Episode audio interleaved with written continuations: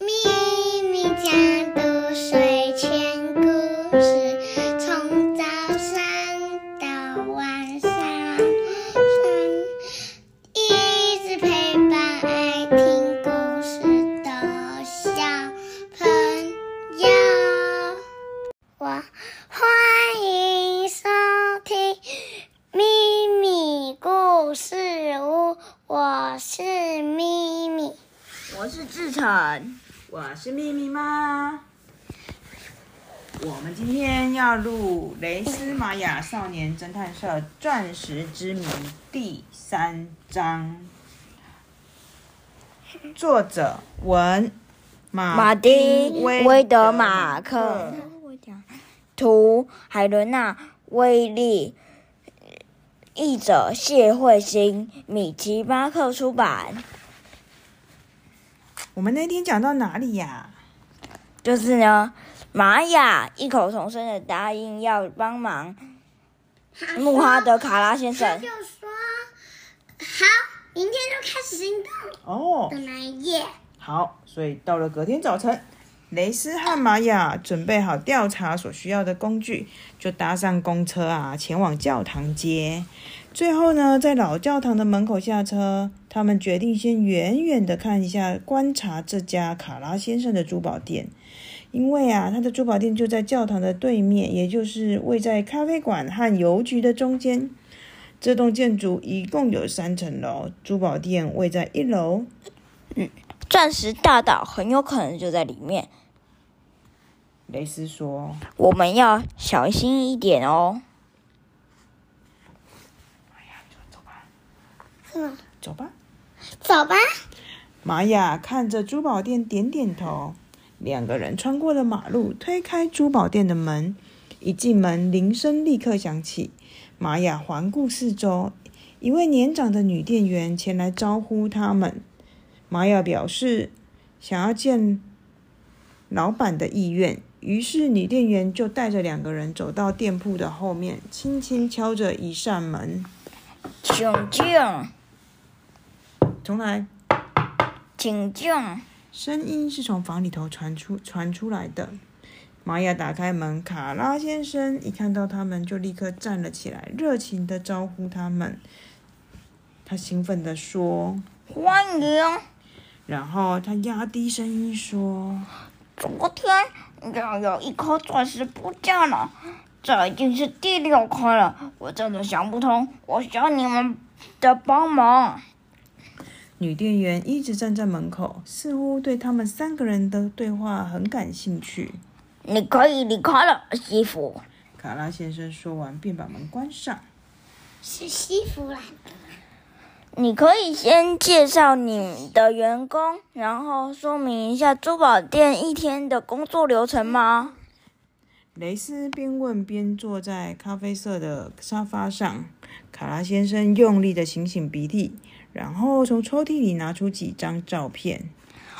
珠宝店的营业时间是早上十点到下午六点，钻石就是在这段时间消失的。我真的不懂，我快要疯了。他忍不住的大喊。玛雅就跟他说：“卡拉先生，冷静一点。卡拉先生，冷静一点。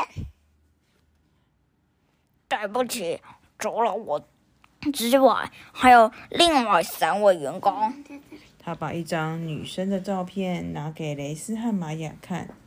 但是这位是西弗兰登，我们的店员。你刚刚，你们刚刚已经见过她了，就是那位带你们进来的女士。西弗在店里是负责招呼客人，他很称职，已经在这里工作很多年了。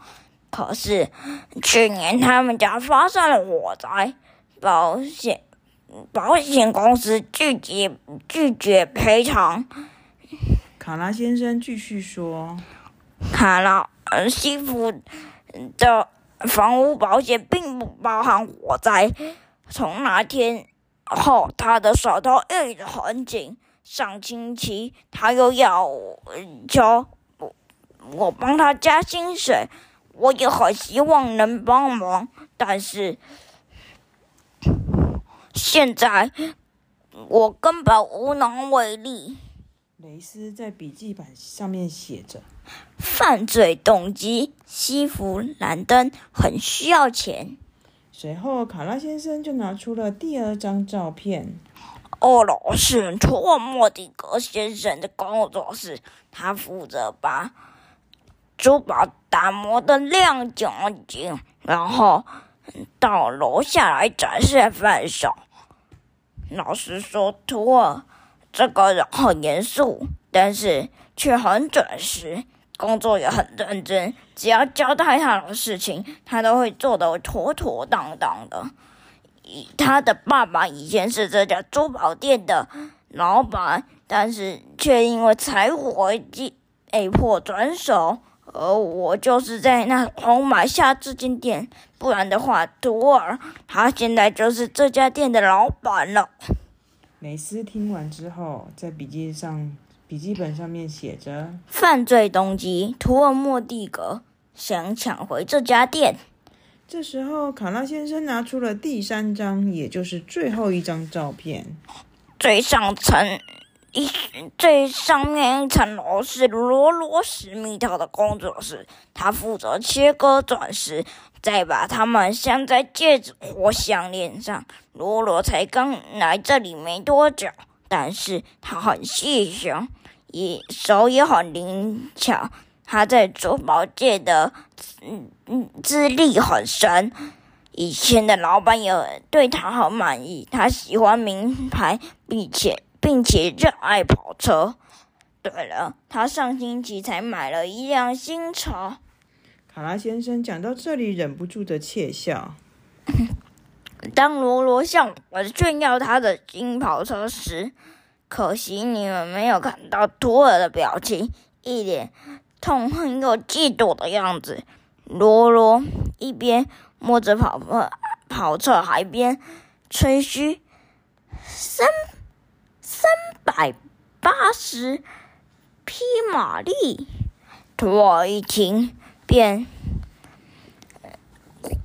这么回答：“这有什么好大惊小怪的？只是押对吧，一匹马就足够了。”他讲完，便转身就走。西弗罗罗和我都不懂他的意思。总之，他看起来非常生生气。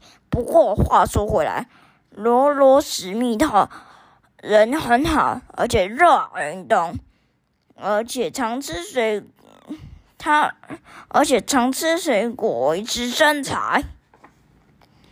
蕾丝在笔记本上面写着：“罗罗史密特好像很有钱，但这些钱是从哪里来的呢？”好啦，现在你们都知道了。卡拉先生试着从塌陷的沙发站起来。来，我介绍大家彼此认识。哦，第三章我们就讲到这里喽。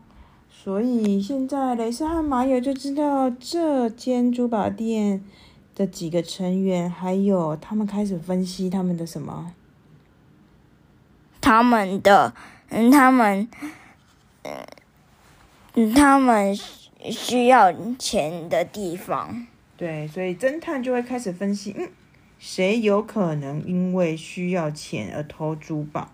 那我们就留在下一次再告诉大家。两个小侦探的办案进度，去哪里收集线索喽？今天的故事就讲到这里了，好吗？好，那我们就跟大家说晚安，拜拜，拜拜。